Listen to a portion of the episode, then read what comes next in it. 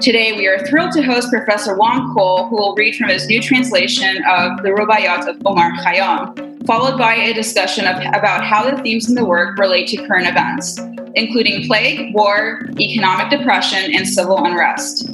Juan Cole is a Richard P. Mitchell Collegiate Professor of History at the University of Michigan. For three and a half decades, he has sought to put the relationship of the West and the Muslim world in historical context. His most recent book is The Rubaiyat of Omar Khayyam, published in 2020. He is also author of Muhammad, the Prophet of Peace Amid the Clash of Empires, The New Arabs, How the Millennial Generation is Changing the Middle East, and many other books. I also hope that you will enjoy this poetry reading with our suggested drink for the event, pomegranate sangria. Without further ado, please join me in welcoming Professor Juan Cole.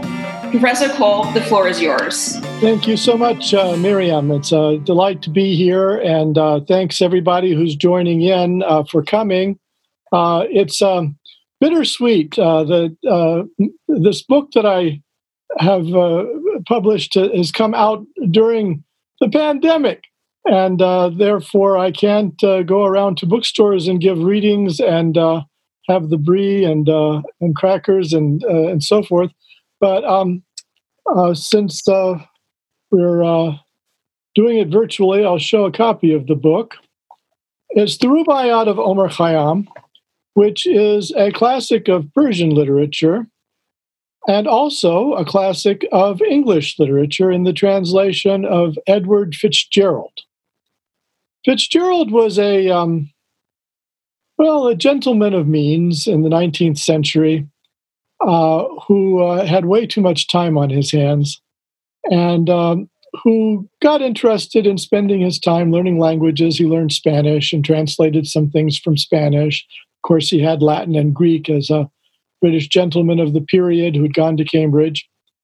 Uh, he was friends with Thackeray uh, and uh, Lord Tennyson. Uh, and um, in the 1850s, uh, he met a young man.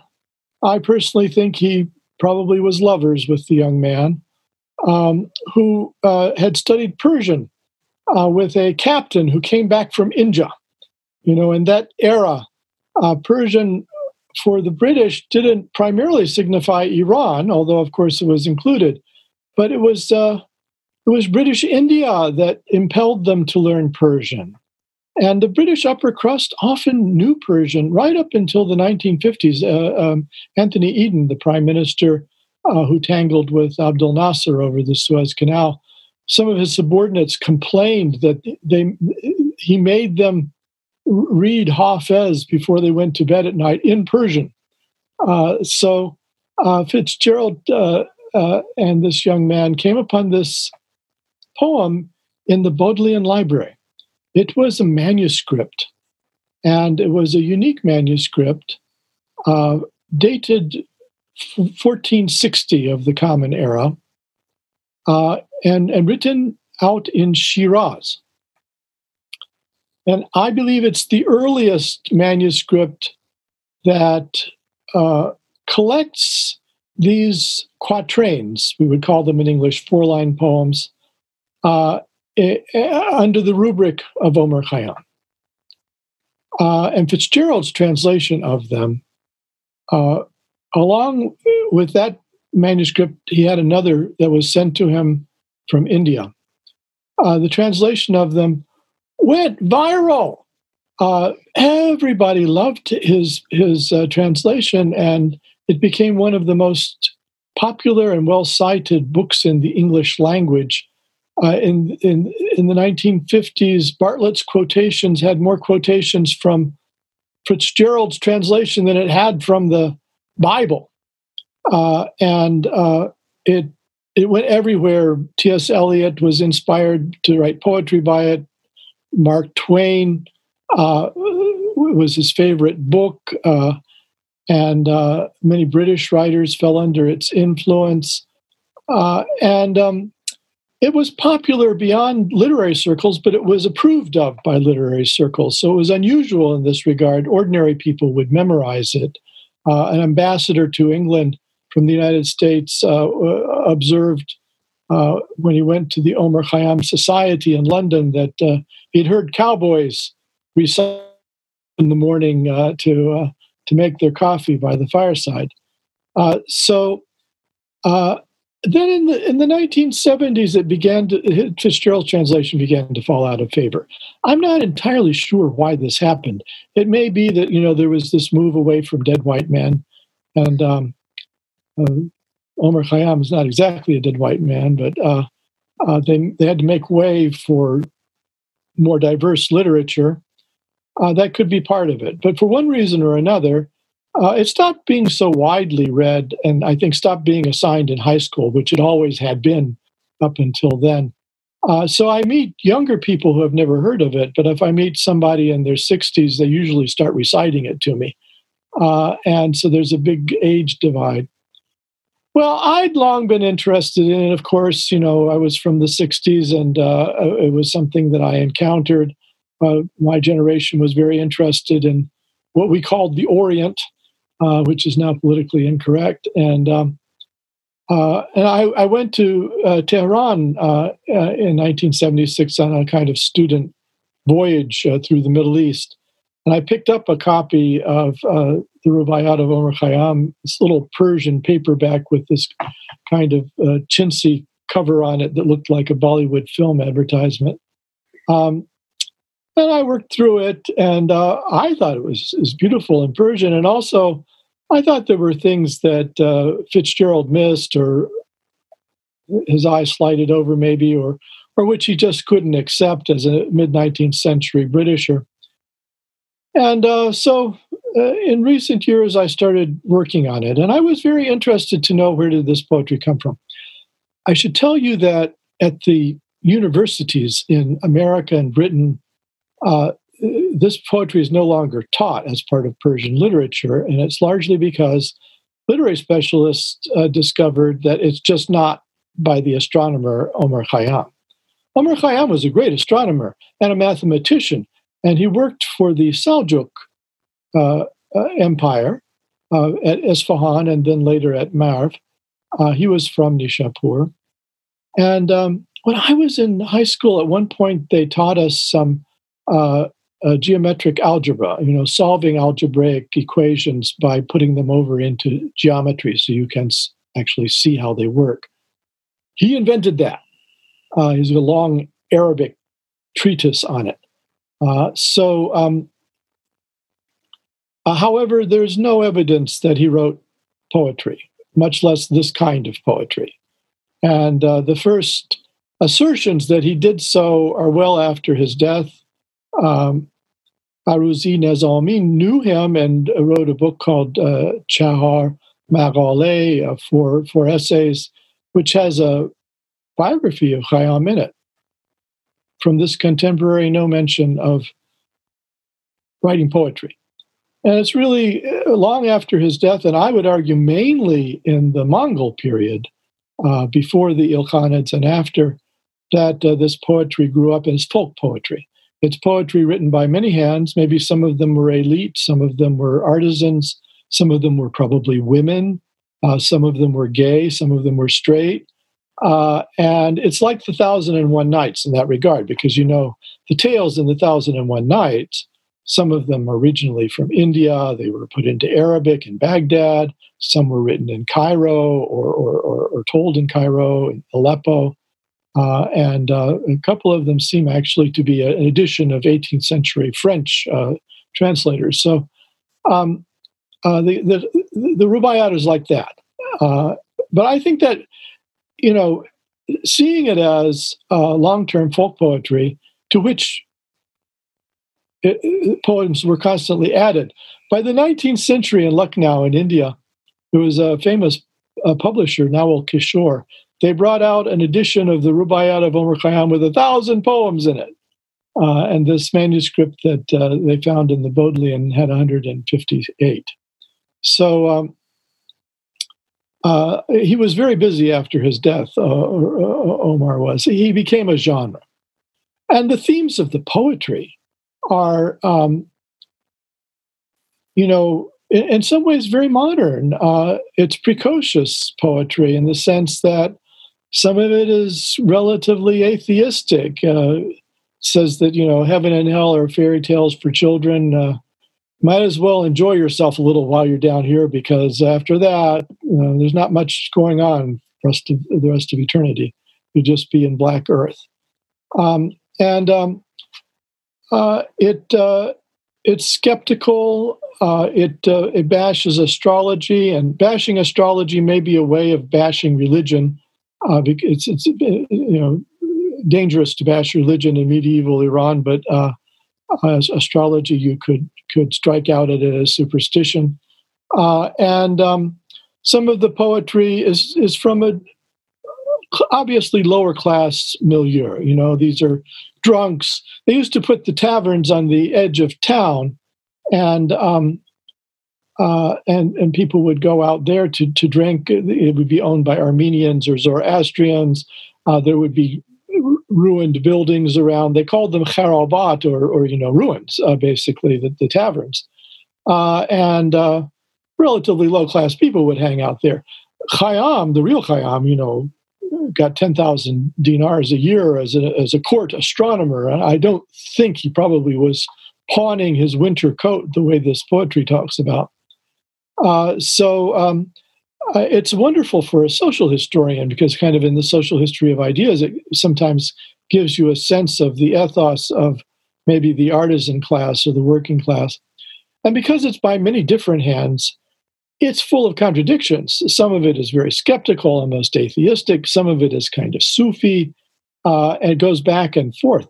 And it, it's something when when Fitzgerald's translation became really popular, uh, Charles Eliot Norton and, and other um, uh, great uh, literateurs wondered, you know, why is it does it have this dichotomy like this? And uh, there were all kinds of theories. Was Khayyam a Sufi or he wasn't a Sufi? And uh, I, I, think it was um, for a lot of thinkers in Europe and, and the United States, the poetry was uh, adopted as a means of self secularization. Uh, it, it, became popular among champions of Darwin, for instance, uh, who would quote it. Uh, and I think the fact that they thought it was by a, a medieval scientist, you know, gave it that cachet. So um, I wanted to translate it into contemporary American English or, or uh, uh, contemporary English in any case, uh, because I think that the Fitzgerald translation by now has a lot of Victorian archaicisms. It's maybe a little difficult for uh, contemporaries. Let me just read a, a few uh, examples uh, of, of, of, my rendering. we won't say what's in that cup. um, too bad if your heart isn't scorched, if there is no one you're pining for who makes it leap. That day on which love does not ache in you is the most wasted day of your whole life. So that's a very typical kind of Khayyami poem uh, and it's it's arguing against uh, a kind of very sober Puritan uh, self-restraint. Uh, it's it's saying follow your heart. Uh, there's some emotions, some passions in life that you just have to go for, and you'll regret if you don't, because again, uh, all that's left is, is black earth afterwards. Here's one bashing astrology. Don't blame the stars for virtues or for faults, or for the joy and grief decreed by fate. For science holds the planets all to be a thousand times more helpless than are we. So, um, in this poem, uh, the persona of the astronomer comes through. You know, that's what Khayyam was supposed to be, and and we know mathematically exactly where Mars is going to be next year at precisely this time. We could do it down to the second. Um, but we don't have any idea where any of the people in this uh, uh, in this group is going to be next year this time. Human beings are the most complex things in the universe, and the poetry acknowledges this. By the way, Fitzgerald didn't translate it that way. That the stars are a thousand to- times more helpless than we are he, translated they're just as helpless as we are. So he made it into a kind of um, Oriental fatalism, where you know everything in the world is, is just fated to a certain uh, degree. But that's not what Khayyam or, or no, not what the poetry says. It, it says that human beings have infinitely more freedom of choice than uh, natural uh, objects, and therefore ought to exercise it uh, and not be superstitious about it. So I'll end with this one, uh, which is again, I think it's um, from a, a, lower class milieu, and it's crass. Some of the poetry is. Is one of the problems with Fitzgerald's translation is they all sound like Shakespeare there. Uh, but this poem says, "Signs of the zodiac. You give something to every jackass. Them fancy baths, millworks, canals, while noble souls must gamble in hopes of winning their nightly bread." Who would give a fart for such a constellation? so that's obviously a, from a poor person's point of view, uh, saying that if it is in fact the case that the stars are governing the universe, well, they're not doing a very good job uh, at being just about it, at least. Uh, so uh, I'll stop there, and uh, and I think Miriam and I will have a little conversation before we open it up. Yes, thank you so much for the introduction, Professor Cole. And yes, we are now moving on to the fireside portion of the event. So we do have questions for Juan Cole drafted by NIAC Chicago members, as well as questions from the RSVPs that the audience has already submitted. Um, so now I'm going to be asking question number one. Uh, what are so you you somewhat answered what inspired you to undertake a new translation of the Rubaiyat um, Thank you so much. But is there anything else you wanted to add to that? What inspired you to undertake this new translation? Well, aside from my childhood love of it, and or, or at least young adult lo- love of it, and um, you know, I uh, one of my fields for my degree uh, at UCLA uh, was was in Persian literature. I, I studied uh, with um, Amin Banani, and uh, I did uh, we did Rumi. We did a lot of the Persian classics. So it's, it's, an interest of mine. Um, but I suppose a number of things happened. One was that the Bodleian manuscript was published in facsimile in 1898. So it had been around, but it was a little rare, you know, to publish a Persian manuscript in facsimile at that time was expensive, and I think it was a subscription. So I don't know how many copies there were, 103 or something. Uh, but uh, Google scanned it uh, when they did Google Books uh, and put it up. And so I found it, and uh, I that was part of what started me off working on it. Was it just accessible?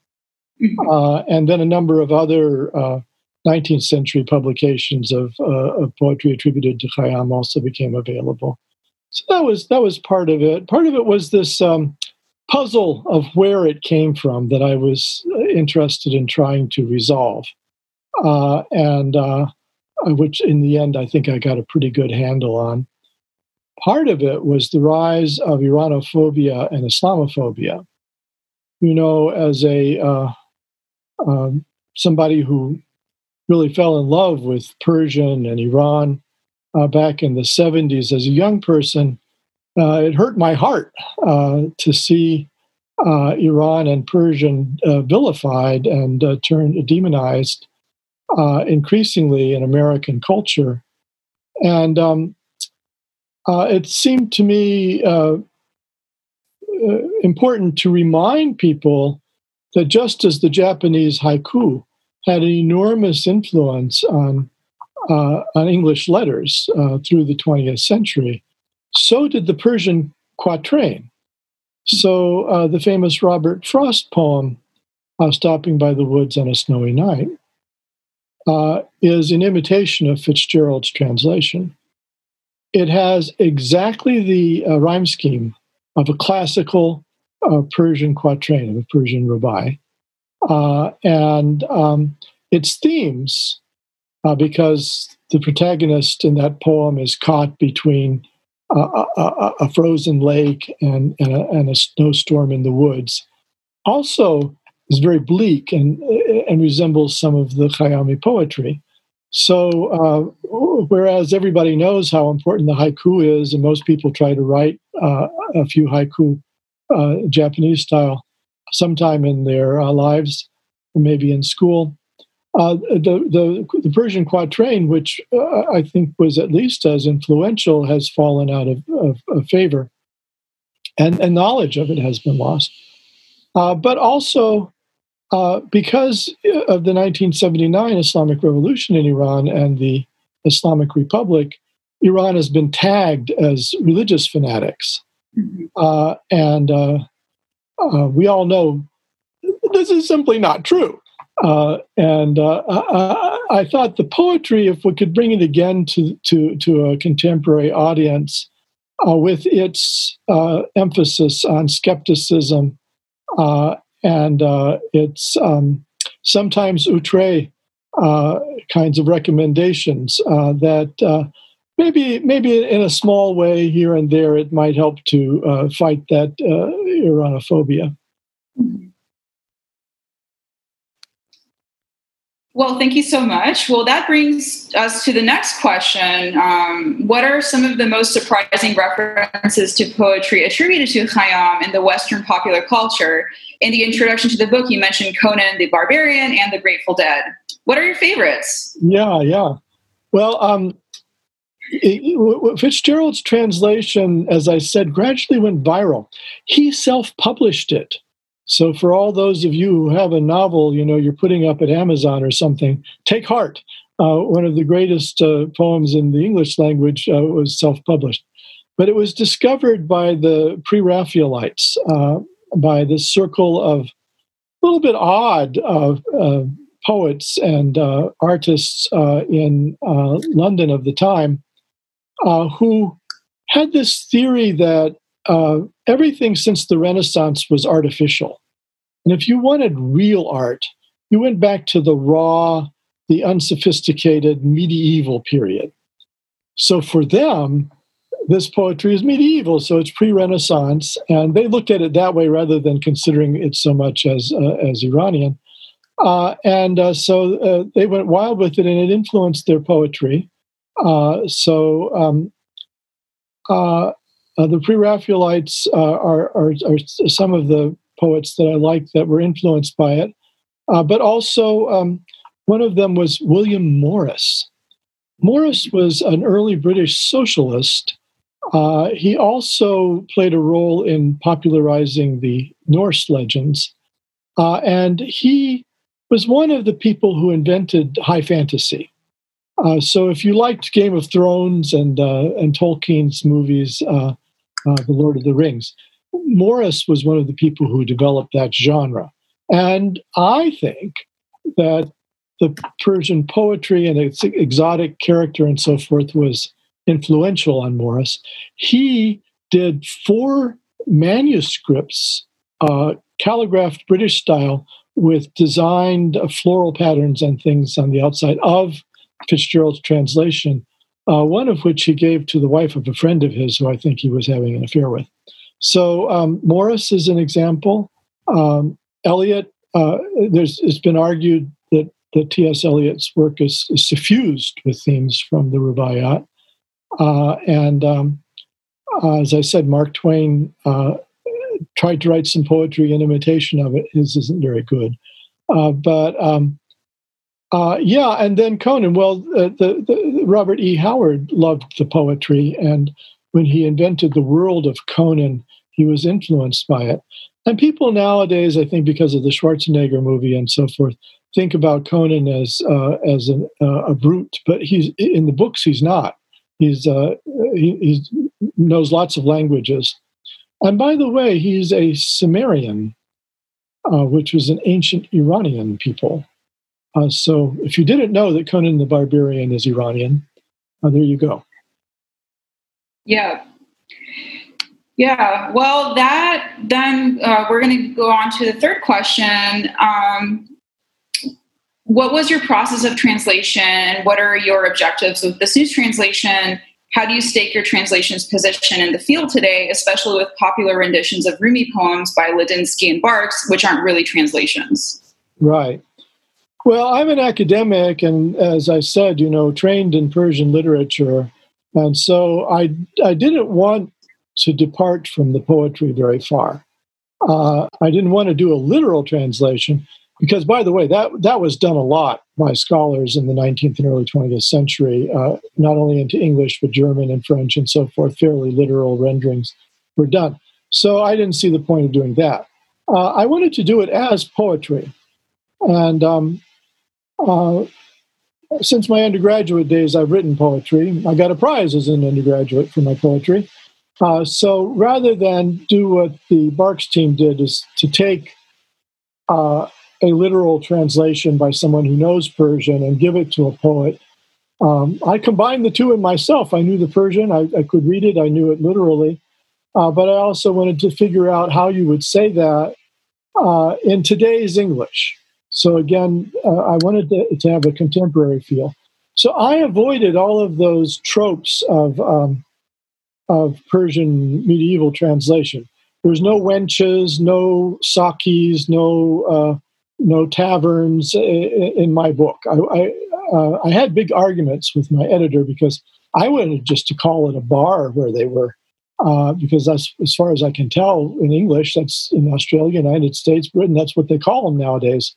Uh, but my my editor didn't like that. Uh, it was too uh, jarring for him. So uh, I use various terms for for the place that they're drinking. but um, uh, I did want to get away from those archaicisms and to make it contemporary. Then I also uh, didn't want to do what Fitzgerald did. He, he did them all in, in iambic pentameter. Uh, da-dun, da-dun, da-dun, da-dun, da-dun. And uh, critics, that is kind of boring after a while. Uh, on the other hand, some of them I just heard it that way, and they fell into it. So the ones that are iambic pentameter, sometimes I use other foot lengths, maybe sextameter or, or, uh, or whatever. Uh, I put those and justified on the left.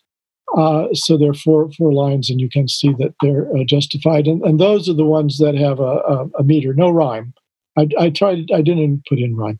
Uh, and um, uh, but then others I did more or less as free verse. And mm-hmm. again, my editor was uncomfortable with that, and so made me put the free verse into four lines. So at least it was still a quatrain. Um, and those, uh, it just seemed to me that you capture, you can capture the liberated spirit of some of those poems better with free verse and letting them splash across the page than you can by uh, putting them in a, in a straitjacket. And I. I, avoided rhyme on the whole, unless it just fell naturally uh, because it makes you get away from the meaning of the original. It, it, meter and rhyme translation from another language, after a while, doesn't sound very much like the original. Uh, so I, I thought I, I, would privilege, as far as I could, what I took to be the meaning of the original and bring it over into uh, free verse or, or a, a, a, blank verse in English. Mm-hmm. Wonderful. Thank you so much. Well, I'm going to move on to the emotional aspects of the poem. So, many of the poems I, I, I, read ask us to fully embrace our emotions and live in the moment. And however, it seems that other poems tell us to somewhat drown our way, away our sorrows with wine and accept that this world isn't real. For example, on page 25, poem number 20 says, quote, bring me a drink since I'm going to blot out the sorrows of the world with wine. Poem number 94, page 49 also says, quote, this world's not real. It's just a simile. Why be disturbed by all this pain and need? Accept your destiny. The moving pen has written and it won't revise it for you, unquote.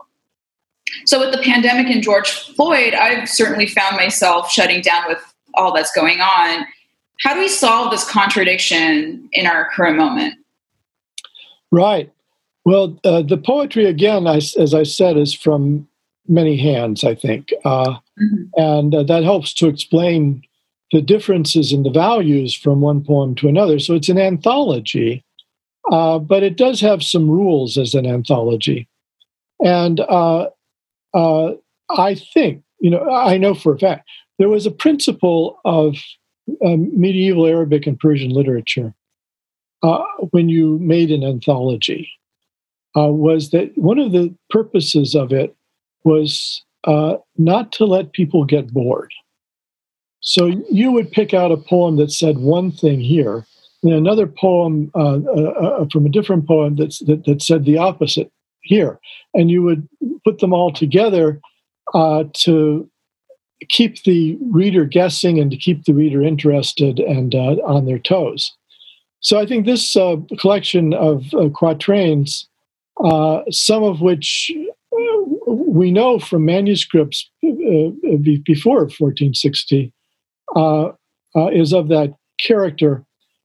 But yes, the poetry, you know, does kind of resemble our times some in some ways you know the uh, i think as i said it grew up primarily in the mongol period in the ilkhanid period uh, when the mongols uh, uh took iran uh, and there was a great deal of devastation i don't want to be hard on pastoralists you know because tribal people get a bad name and so forth but mm, the mongol invasion was very hard on cities uh, and the there were a few like Tabriz that just surrendered and uh, were all right, but others people had to run away from. And in fact, the great historian Juvayni, who wrote in the, that period, he was a, a, a Mongol official, a, an Ilkhanid official. Uh, he wrote a history of, of the Mongols. Uh, he saw a village being destroyed by them. Uh, and uh, he was obviously very conflicted as an Iranian working for a government that was destroying Iranian villages.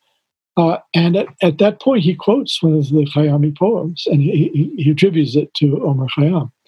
Uh, so people did use the poetry for these moments of devastation. Uh, and, um, uh, and, and uh, just uh, historically speaking, it's worth noting maybe that there have been some historians like William McNeill at Chicago who argued that the the Black Death, the plague, came west with the Mongols invasions. That that, uh, that they didn't mean to, but inadvertently they brought it with them. Uh, other historians have argued that it, it came on, on sea, but um, uh, in any case, uh, Iran also did get hit by it when some of this poetry was being composed uh, so the poetry is suffused with this uh, sense that life is fleeting. Uh, and uh, uh, I mean, I summarize it by saying that um, because life is fleeting and because the meaning of life isn't clear, if indeed there is a meaning, therefore, you shouldn't be too Puritan. you should enjoy yourself a little in life. Uh, on the other hand, the poetry is careful to say, you know, uh, don't be mean to people, don't betray people, don't, uh, you know, uh, have a, a, sense of warmth and humanity towards others while you're enjoying yourself. So I think it sometimes was misunderstood uh, in Fitzgerald's translation as libertine, as just saying, well, you know, uh, everybody else can go to hell. I've got mine. I'm just going to enjoy myself. Not what the poetry says. It, it, says, sure, enjoy yourself, but don't be mean to other people. Mm-hmm.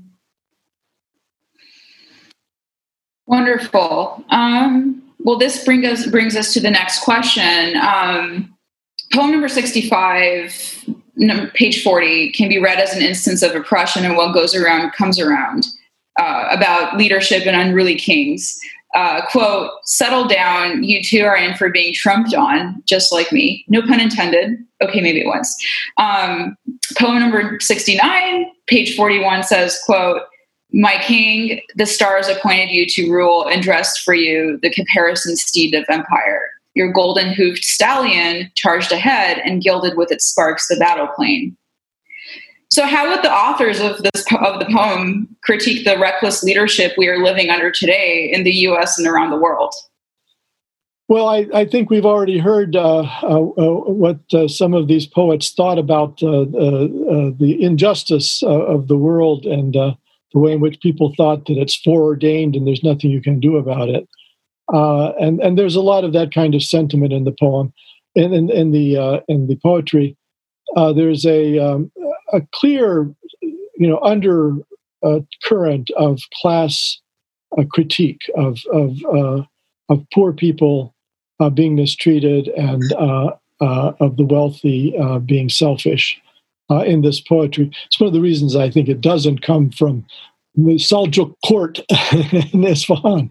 Uh, but um, uh, I think the, the contradiction here is is only is illusory because uh, the poet th- this particular collection of the poetry was made uh, by a man we know nothing about uh, named Mahmoud Yerbudaki. He, he was obviously a Turkmen, and he was uh, a courtier of a prince of the uh, Black Sheep dynasty, the Karakoyunlu. Uh, there's not an, a whole book in English about this uh, dynasty in Iran. Um, any of you who are um, budding medieval historians looking for a PhD topic, it, it deserves to be written. But um, they were nomads, uh, and uh, they came from, uh, you know, the steppes of Central Asia as Turkmen. Uh, they they converted to Islam, probably a kind of folk Shiism, uh, but they weren't um, uh, sort of Sharia Muslims. They weren't urban Muslims that were attentive to the minutiae of uh, of what they thought of as Islamic law. Uh, and uh, the, the, the, the, there was a prince of the dynasty who rebelled against his father and used horrible language for his father. Mm-hmm. Um, kind of a Tiffany Trump uh, figure uh, who, uh, who, who rebelled and established a statelet in Shiraz. So when I first read the Bodleian manuscript, I was very puzzled because at the end of it, it says it was written, you know, in such and such year by Yerbudaki in the capital, Shiraz. Well, I know a fair amount about Iranian history, but I thought to myself, well, what was Shiraz the capital of? So I looked into it and discovered that there was a ruler, Pir Budak, who had rebelled against his father and made the statelet uh, in that period. So this poetry was collected and probably was recited at Pir Budak's court. And the chronicles say that he liked a good time, uh, that his court parties were full of wine and, and uh, unveiled women and dancing and, and music and, uh, you know, horrible things from a Sharia minded point of view. Uh, and uh, so the poetry that was chosen out, uh, I think, has some fun with the the Puritan urban notables, the the the kinds of people who disapproved of drinking wine and uh, were very attentive to law, uh, but who also maybe were cold-hearted towards the common people. And I think the Turkmen dynasties had this kind of interesting aspect that they were rulers but they came from what would be considered the lower classes because urban people looked down on them. So maybe that made a space for them to appreciate this poetry that uh, that critiqued the uh, upper classes. Wonderful. This brings us to the, our next question. Um, as you've mentioned, many of the poems were written during plague and war. Uh, I can't help but think with similar things happening right now with coronavirus, we're all in quarantine. At the beginning of 2020, the US almost went to war with Iran and we're stuck in endless wars in the Middle East. So, which of the new newly translated poems speak to the moment we are in right now? Oh, well, I think that you have to take them as a whole in that regard. Uh, I think. Uh, you know, I, I, wrote an essay for TomDispatch uh, uh, about a month ago, which went viral, uh, in which I pointed out uh, that this poetry um, is is brutal about uh, religious hypocrisy. Uh, as one of the poems says that you know, I, I went to the mosque, but I didn't have prayer in mind. I, I my my rug at home had worn out, so I came back with one of the prayer rugs uh, so reason for going to the mosque had nothing to do with piety. He just needed a new rug, so he stole one from the mosque. Um, and that's a very typical kind of medieval Iranian humor. Uh, but it also speaks to the hypocrisy uh, of religious people. And, you know, we're in a moment now where uh, um, the themes of the poetry uh, of superstition versus science, which is a theme uh, that comes across, uh, is being pitched again because uh, you have um, do, uh, dozens now of, of fundamentalist pastors have, have died because they refused to stop holding church services during the pandemic. And they were absolutely convinced that uh, that God would protect them and their congregations. And sadly, this was not the case. Um, and uh, uh, so I, I, think, you know, the resistance to science that uh, Dr. Fauci recently talked about is something that's critiqued in some of these poems. Uh, and uh, one of the ones that I read, where it says, "Don't be blaming your your fate or your your, your destiny on on the stars. It's, it's it's you who make your destiny. Uh, in the same way, you can't be um, refusing to wear a mask and killing your grandmother uh, on the grounds that uh, you're you're enveloped by God's grace. Uh, so I think that uh, that that kind of poetry uh, hits our moment. Yeah, um, that's so true. Um, unfortunately, people just still continue to ignore science, which is so unfortunate um, and angry, and makes me angry. Um, which, I mean, bring, also brings us somewhat to the next question. Um, this is more about economic inequality. Uh, so, poem number 90, page 48, speaks to leaders and citizens about the importance of poor people in our society. Quote, flout all traditions and forget the law, but don't deprive the poor of your small gifts, unquote poem number 118 page 57 um, from your book from your translated newly translated book seems to speak from the perspective of someone who has cast away high office in exchange for poverty. Quote i've cast away high office and its pomp. I've purchased poverty with my very life and soul unquote. Do you think that this fits with Khayyam's life. I mean, this might be a chance to talk about the fact that maybe, like as you said, uh, you argue that Khayyam did, actually did not write the poetry attributed to him. Yeah, well, this kind of sentiment is is uh, again, it's not wouldn't have been typical of the uh, Seljuk court, mm-hmm. uh, but those sentiments uh, are not only in this poetry but are widespread in uh, medieval Persian poetry. And the great scholar uh, Hamid Dabashi has talked about um, a kind of Persian humanism. That mm-hmm. uh, you know, the, the Khayyami poetry is saying, uh, be a human being.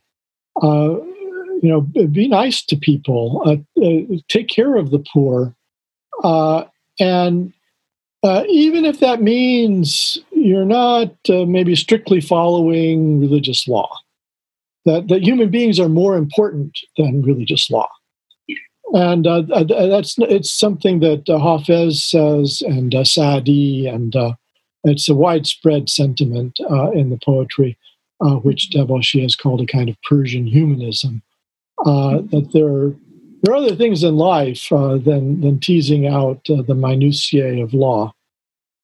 so the, the, poetry certainly reflects this this point of view of putting the human first, and and therefore caring about what happens uh, to, to, the poorest in society, and maybe even declining to join in with a corrupt establishment, uh, turning turning down wealth and, and power, uh, if it would mean uh, compromising that key principle of caring about human beings 1st mm-hmm. Yeah, very true. Um, this brings me to my last question, the last question of the fireside portion um, of the event. So I think that poem number 56, page 37, speaks of larger systematic oppression and how the oppressed nonetheless fight on despite the dangers. Quote, those whose deeds grow out of their hypocrisy want to separate body from soul. I'll carry on my crown a jug of wine, even if they threaten to lop off my head, unquote. So when I was reading this particular poem, the image of the Minneapolis police officer kneeling on George Floyd's neck immediately came to mind, and how that uh, represents systematic oppression. What are your thoughts on how this poem is relevant to this moment in our contemporary politics? Well, yes. Uh, again, uh, the the poetry really insists on uh, not mistreating people as the as, as the highest value, uh, and uh, um, uh, it, it's all right to break regulations. Uh, mm-hmm. uh, but uh, but it's not all right uh, to to uh, to be mean to people or, or to harm them, uh, and so I, I think that's something that in our society today we really have to give some thought to, because a lot of people are in their lives are being harmed for the sake of regulations, basically, and some of them. Well, in my generation, you know, this is coming to an end. I hope now, but in my generation, so many lives were blighted you know, because people smoked marijuana. Uh, I mean, really? 5% of the prison population was in for that. Uh, and uh, imagine the, the millions and maybe billions of dollars that were spent to keep people incarcerated. Uh, and for what? Uh, you know, it, it was uh, it was partially a, a, racist program because you know the white drugs were not punished in that way, on the whole. but um, uh, the, the, this poetry really is a, a cri de coeur. It's a, a, cry from the heart uh, against uh, that kind of thing of, of, of punishing victimless crimes. Um, and so when it, it says drink wine, and it says that quite a lot, uh, uh, I, I, think it's a symbol. The wine is being used as a symbol of something that doesn't really harm people, but which that society had outlawed. And you know, um, uh, a lot of Muslim jurists refuse to punish people for drinking wine because there's no punishment in this, mentioned in the Quran. Quran discourages wine, it frowns on it, but it doesn't give a punishment for it. And in legal theory, if something is doesn't have a punishment attached to it, it's not really a crime. Uh, so I think the poetry is using wine in that sense of something that society frowns on, uh, but isn't really a crime and uh, it's encouraging people not to pay attention to silly regulations. I, I don't think it, it means that uh, the poetry doesn't mean to encourage people to be falling down drunk all the time, although s- some of it might. But um, uh, on the whole and by and large, what, it, what it's saying is be prepared to defy convention in order to be a rounded human being. Wow. So I'm going to take a question uh, from Amin. So we have Amin. He asked a question about the transcript. So his question is, which transcript is Professor's translation based on? Yeah. Well, as I said, uh, it uh, it's in the book, uh, the, the, the the notation. I used uh, the Bodleian manuscript uh, of uh, the Rubaiyat of Omar Khayyam, that was written, was edited in, in 1460 in Shiraz. This is in the British, in, at Oxford in their special collections. It's a very story because during the Napoleonic Wars, the French and the British both were trying to get the Qajar Empire on, on their side. And so they sent embassies. Napoleon sent an embassy uh, and the British sent an embassy. Uh, so uh, in, in, 1810 was the first modern British embassy in Iran. I know a lot of Iranians think that British embassies in Tehran have caused a lot of trouble, but uh, this was the first one. And uh, uh, it was the ambassadorial staff who collected this manuscript. And it was a very old manuscript from 1460 and it ended up there in Oxford. And then it was cataloged by uh, uh, Edward Fitzgerald's friend, and the friend brought it over, and they went through it together, uh, and were kind of being Victorian gentlemen, uh, shocked and amazed at what was in this poetry. Uh, so that was the one that I used, and I used it because I think that's the first, uh, the first collection of this poetry that is under the rubric of the Rubaiyat of Omar Khayyam. These some of the quatrains in the in the in the collection existed beforehand. We have them in Mongol uh, collections of poetry, but they're not, for the most part, attributed to Khayyam in, in, in earlier iterations. Either they're attributed to some other poet, uh, um, uh, Mahsati Ganjavi, a woman poet uh, of the of the Seljuk era, uh, some of this poetry was attributed to her, uh, or they were attributed to Ibn Sina, uh, which is just as unlikely as that Avicenna was a great Aristotelian philosopher. I don't think he probably was uh, uh, stumbling drunk in in the Kharabad in the in the taverns. Um, so what Yer Budaki did, the genius that he had, was he took this poetry that had been published here and there under either as anonymous uh, and often they just said, I don't know who wrote this, uh, La'araf man uh, kitabahu. Or, or it had been attributed to somebody else. And he just collected them and he said, Oh, this is by Omar Khayyam. Uh, and then I think they read them out at Pir Budak's par- wine parties. Uh, so that was the one that I used.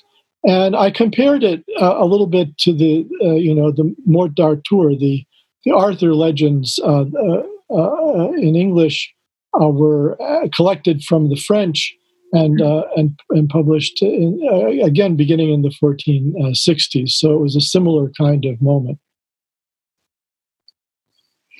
Wonderful. Thank you so much. Now we're gonna. I'm calling on Nari to appear. He wants to ask his question. But Professor Cole, hello from Chicago, and thank you for accepting our invitation to come. Good to see you again, at least virtually, if not uh, in one of the nightclubs, jazz clubs in Chicago. but uh, we would uh, would love to see you at this, at some point again, uh, doing doing that experience. One of the value added uh, experiences of this afternoon has been uh, how knowledgeable you are about the literary relation, about the amorous relationship between these literary figures as to who was with whom or whatever without getting too graphics about it. Um, I, I'm wondering if we could expect a book from you in the future that will map out some of these relationship, amorous relationships, and what works they might have inspired more interestingly. Uh, that would be an interesting uh, contribution uh, as a, to expect as a future book from you. Well, I, I, do hope. Thanks. Now it's great to see you, and, and thanks for having me. Um, I I, uh, I, have been working on uh, a book about the impact of the Rubaiyat uh, on English letters, uh, and oh, wow. it, it, does go into uh, some of these relationships uh, that the poetry is centered on, because you know the the um, the the poetry uh, was received in many ways. Some people saw it as a, a support for secularism and, you know, Darwinism. Uh, some people saw it as romantic poetry, and the common person often took it that way because of the famous uh, verse about uh, uh, um, uh, that, that, that Fitzgerald had translated about sitting under the bough and with wine and, and a book of, of verse. Sure. Uh, and so, you know, it was very common. I've gone back and, and read the old newspapers uh, from the from the teens, and it was very common for suitors to, if they if they invited a, a, a girl on a, a, date, they, they would show up at her door with this uh, book under their, their arm and in hopes of uh, maybe reading some of it to her to get her in the mood. Uh, so uh, it, it, it did, you know, uh, it has a history, uh, it has a, place in the history of, of Western sentiment uh, and romance. And um, I think we forget often how Puritan American and British culture was earlier on. but um, some parts of the, of the society really responded to these things. So in 1905, you know, Mardi Gras in, in New Orleans had, had a theme every year. So they made the theme the Rubaiyat of Omar Khayyam. And uh, so they had, you know, the women in harem pants and the big jugs of wine, and uh, it was all Khayyam themed. Uh, uh the the floats uh, that the Indians made and so forth.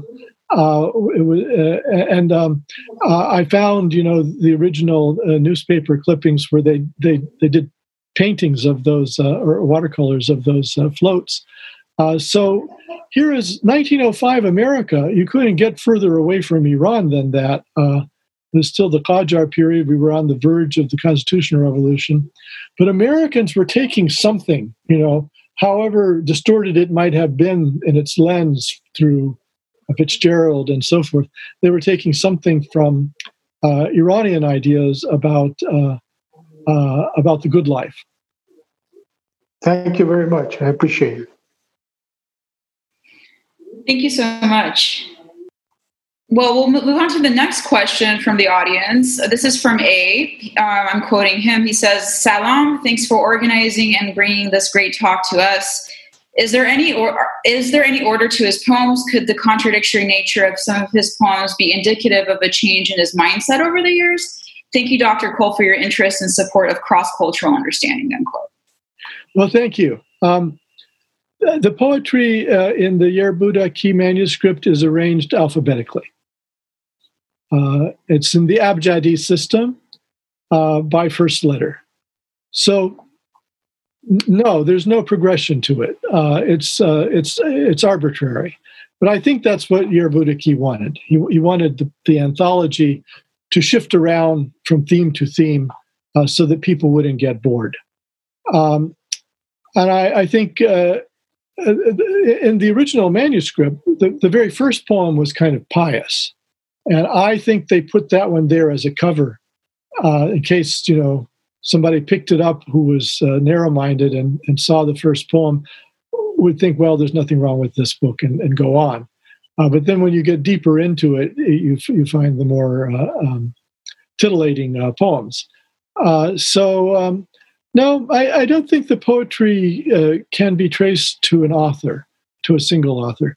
And, and this was something that really puzzled late 19th and early 20th century scholars of Persian literature that how could it be that the same poem was attributed to four or five different poems and uh, that it existed in various manuscripts and and uh, and then it all ended up being attributed to Khayyam. Uh, so in literary studies, we we, uh, we, have the concept of the frame author. It's an author uh, to which to, to whom something is attributed. So, like all of the Thousand and One Nights tales, are attributed to Scheherazade, right? She was in danger of having her head cut off if she didn't keep uh, her husband, the king, uh, entertained with these cliffhangers, and she wouldn't tell him how the story ended unless he lived, let her live another day. So you have a, a, a story from from Cairo in you know 1250, and you have another story from Aleppo in 1744. They're all said to be the work of Scheherazade. So she's a frame author. She's she's the the author that kind of organizes this anthology. So I think they they picked up Khayyam because he was a skeptical scientist uh, as the frame author for this kind of poetry. Wonderful. Thank you so much. This brings us also to Shadi's question. Shadi, you're up. Thank you so much. Uh, this was very exciting, very, very informative. Uh, so, um, in terms of uh, you portraying it and the way I always read Khayyam as a skeptic, how do we interpret this him being a skeptic in relation to his Muslim beliefs? As in my mind, Khayyam is the first existentialist ever. Uh, that and how did this? I always want to know how I can figure about Khayyam philosophy, philosophy and his influence in Iranian philosophy and in, in Iranian philosophical mindset. Mm-hmm. And thank you. You're welcome. Well, uh, Shadi, those are excellent points, and I think you're a- absolutely right that uh, um, in the Khayyami poetry there is a kind of existentialism avant la lettre. It's, it's before the word existed, uh, just as people have argued that it, it's uh, it's there in Shakespeare as well. Um, and uh, I think that the the poetry has that corner to it of an existentialist kind of despair about meaning, uh, maybe finding meaning in the transcendence of everyday life. Uh, mm-hmm. The things that w- we have a tendency to think of high and low when we come to meaning. So there's the heavenly choir and the, the, the high virtues, and then there's, you know, going to a party with friends and maybe getting a little tipsy. Well, this poetry breaks down that dichotomy. It says that you can find transcendence with your friends, getting a little tipsy, uh, or you can find transcendence with a lover. Uh, and so th- uh, uh, there is a this kind of existentialist sense to it. some of the poetry in it, though, is just ordinary pious poetry. Uh, and that's why I think it's an anthology by different people. Some of the sensibilities are more Sufi, some of them are more secular. Uh, but even the Sufi, you know, corner to the poetry uh, is a little bit existentialist. So there's a, a poem that says that, you know, the, the started looking for uh, the kalam, the, the, the pen uh, uh, that God wrote the, the, universe out with, and the tablet on which it wrote uh, uh in the sky above. Uh, but then his master told him, no, those things are inside you.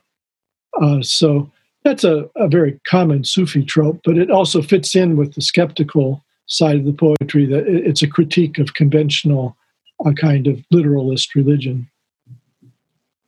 And how much, based on your religious, your your historical uh, reading, this has affected Iranian uh, philosophical mindset in general?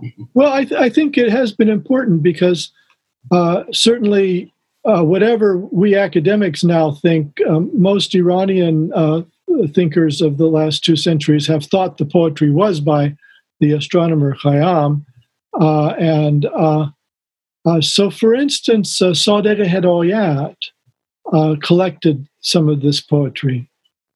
Um, and he was an existentialist, of course, and very directly so because he was influenced by French thought. and I think um, there's also kind of some Buddhist sentiment in the poetry, and it was because it's from the Ilkhanid period when there was Buddhism in Iran that you know life is fleeting and and so forth. Uh, and and Hedayat also was attracted uh, uh, by Buddhism. Um, you know, the Khorasanis used to be Buddhists, so it was part of his Iranian nationalism to, you know, recuperate uh, Iranian Buddhism from from the Arab uh, Muslims. Uh, so yeah, I think in the same way that uh, very secular writers like Thomas Hardy, who was a, a, a novelist, uh, uh wrote Jude the Obscure, uh, uh, and was a big Darwinist and really didn't believe in religion. Some of the modern Iranian writers who had those tendencies, like Hedayat, also kind of grounded themselves, you know, indigenously in in the Rubaiyat. Thank you so much. Thank you. Um, this brings us to our next next question um, from El Miran. Uh, quote, do you see Omar Khayyam, his scientific aspect of personality and his poems, evidence of the science versus religion mindset of his, unquote? Yes, I, I think that uh, it's one of the themes of this genre of poetry, and I'm arguing it's a genre. So uh, uh I could have chosen a different collection of the poetry, but it would have had very similar themes.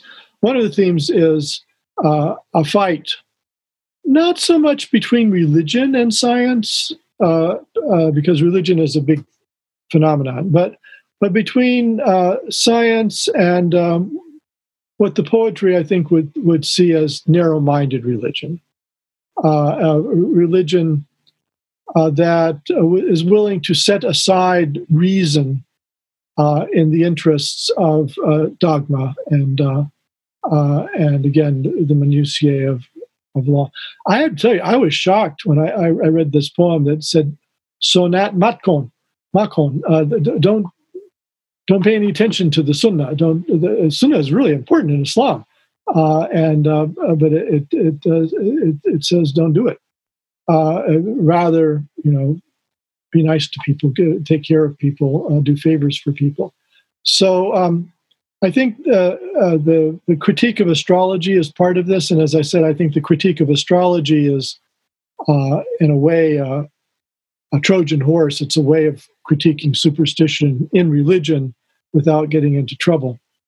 And it's something that to keep in mind is that the time that this poetry was being produced, a lot of these sentiments were dangerous. I mean, people could get in trouble; they could uh, be punished by the uh, by the clergy or the, the king for saying these things. I mean, it's another reason that they were attributed to Omar Khayyam, because if if you wrote a poem uh, critiquing the ulama and um, it went out under your name, uh, then you know, if it could come back on you.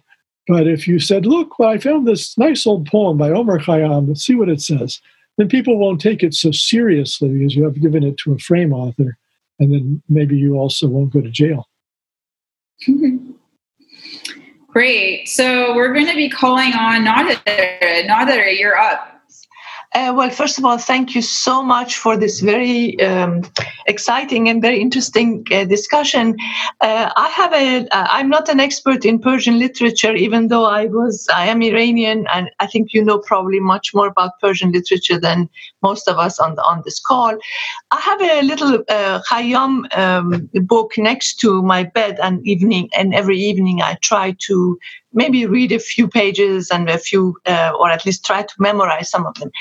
And the Persian that I read is almost the same Persian as we speak today. Uh, I was I was uh, kind of in, intrigued by by what you said that you know you set out to write a, a new translation of Khayyam because Fitzgerald's um, you know English was kind of very arcane and no longer people couldn't really understand it very much. But you know, reading Persian poetry, be it Rumi, be it you know, be it uh, uh, and even Ferdowsi, and the Persian is very, um, very. Uh, I, I, mean, uh, it's as if it is today's Persian. But when you read Persian prose, that's not the case. Persian prose is very difficult to read for people like myself who are not, you know, um, trained in that. Um, what do you attribute this to? That we have kind of, in a way, kept the poetic language, or we are, you know, the poetic language continues to be uh, very, um, you know, uh, today's uh, Persian, but not the, the written language? And why has Persian not changed so much as, for instance, other languages have changed? Thank you so much. Well, you're very welcome. It's an excellent point. Uh, and in fact, um, in the uh, Ilkhanid period, uh, literary people noticed that uh, rubaiyat or quatrains were, were, were, very popular among the people uh, because they often used this relatively simple language. Uh, and uh, it's a language that's, as you say, is still accessible today. That's why I thought, you know, uh, Fitzgerald's tendency to bring in Shakespearean diction or a very high uh, diction was in some ways a betrayal of the poetry because it's not. It's it's it's everyday speech of its time. Why languages uh, change is a, an important issue in history. Uh, a lot of it has uh, and so you know the old uh, uh, Pahlavi language, or Middle Persian, developed into what is called New Persian after the Arab invasions, and Arabic words were imported. and you know when you have a conqueror who speaks a different language than the local people, they have to find ways of communicating, uh, even of trading. So uh, uh, each will maybe cut off some of the more difficult grammar. Uh, so English uh, simplified out. It used to be like German, it had a dative and uh, it was very difficult gr- grammatically, but it simplified out when the French Normans conquered it. And uh, I think the same thing happened uh, with, with uh, Hindi and uh, and and uh, uh, Persian in India. That Urdu developed as a, a, way for people to navigate between more Sanskrit kinds of language and and Persian in the in the military camps and and so forth. So. Um, English hasn't changed that much for the last three centuries uh, we dropped the, you know, for for for toe, uh, for you, uh, but it, it, hasn't changed that much. But it changed quite a lot with the Norman invasion. So I think what happened was that Iran, after the Arab conquest, w- was not conquered by large numbers of people uh, with whom you had to communicate. There were Turkic invasions, there were the Mongol invasions. The Mongols were probably very uh, thin on the ground. There weren't very many of them. And so they very quickly adopted Persian uh, when they were in Iran, and and we think you know the Hazara people in Afghanistan are, are the descendants of those Mongols uh, who adopted Persian. Um, so uh, another thing that fixes language uh, uh, is is literature. if you have classics in a language and they're taught from generation to generation, that can help to fix the language.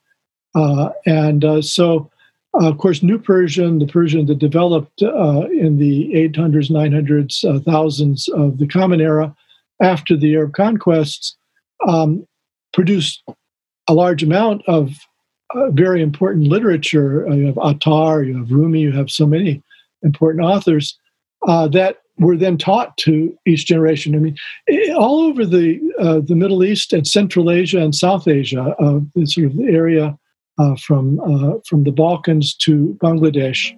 Um, young men, young men primarily, although sometimes women as well, were, were, were made to memorize Sa'di uh, for for a thousand years. I mean, that was what education was.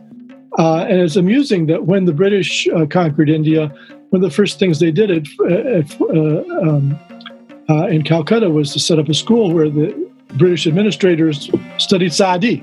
Uh, so that helps to fix the language too when there are classics that everybody has to learn. Thank you so much, Professor Cole, for that amazing presentation and answering our questions today. That was super interesting. I really learned so much from you today. And thank you so much, everyone, for joining us today. And don't forget to please make sure to buy Juan's new book. I also highly encourage you to please sign up to be a NIAC member today. Thank you so much, everyone, and happy summer solstice.